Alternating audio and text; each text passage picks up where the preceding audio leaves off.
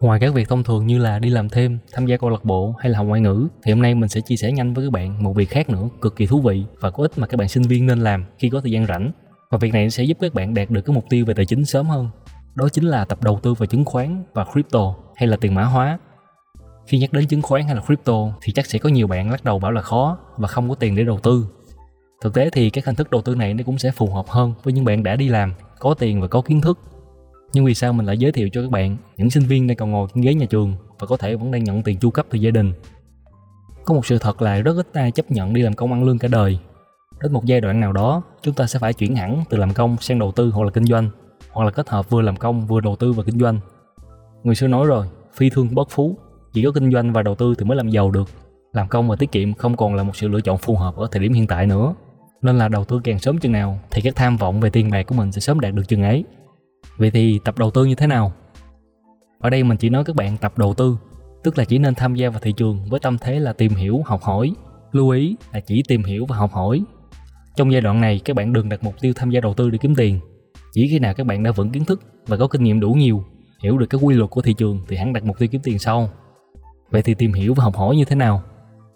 Cái đầu tiên, đó là học các kiến thức nền tảng, đó là quy luật cung cầu, các báo cáo và chỉ số tài chính của doanh nghiệp cách phân tích các chỉ số này, cách định giá một doanh nghiệp và các kiến thức vĩ mô như là tăng trưởng, GDP, lạm phát, các kiến thức về chứng khoán, thị trường chứng khoán, cách phân tích biểu đồ giá, bla bla.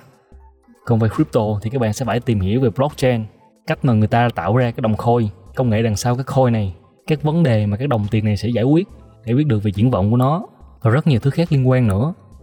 Nghe hơi phức tạp ha, nhưng mà cũng đúng thôi, kiếm tiền đâu có dễ nhưng mà nếu nghiêm túc và dành thời gian tìm hiểu về nó, mình chắc chắn các bạn sẽ nắm được. Và quan trọng là lượng kiến thức này nó sẽ đi cùng bạn trên đoạn đường rất dài về sau, chứ không phải chỉ dùng một lần, hai lần rồi thôi, nên đừng sợ phí thời gian. Rồi, cái thứ hai, đó là sau khi có nền tảng kiến thức cơ bản rồi, thì tập giao dịch thôi.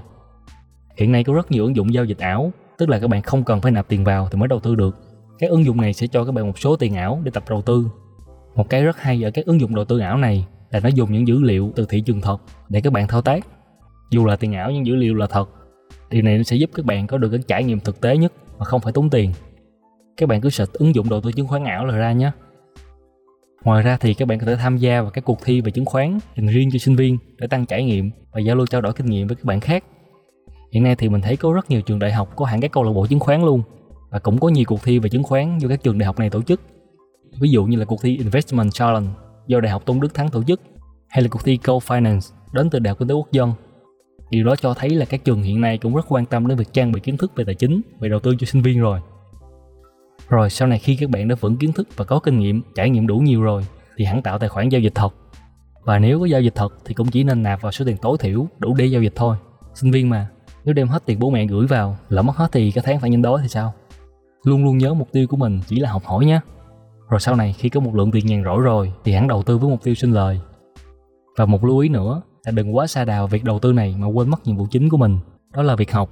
Việc đầu tư chỉ nên thực hiện vào thời gian rảnh, như mình có nói từ đầu video. Rồi, cơ bản là vậy. Video này chỉ mang tính chất là giới thiệu thôi. Mình sẽ làm video hướng dẫn chi tiết sau nếu các bạn có hứng thú.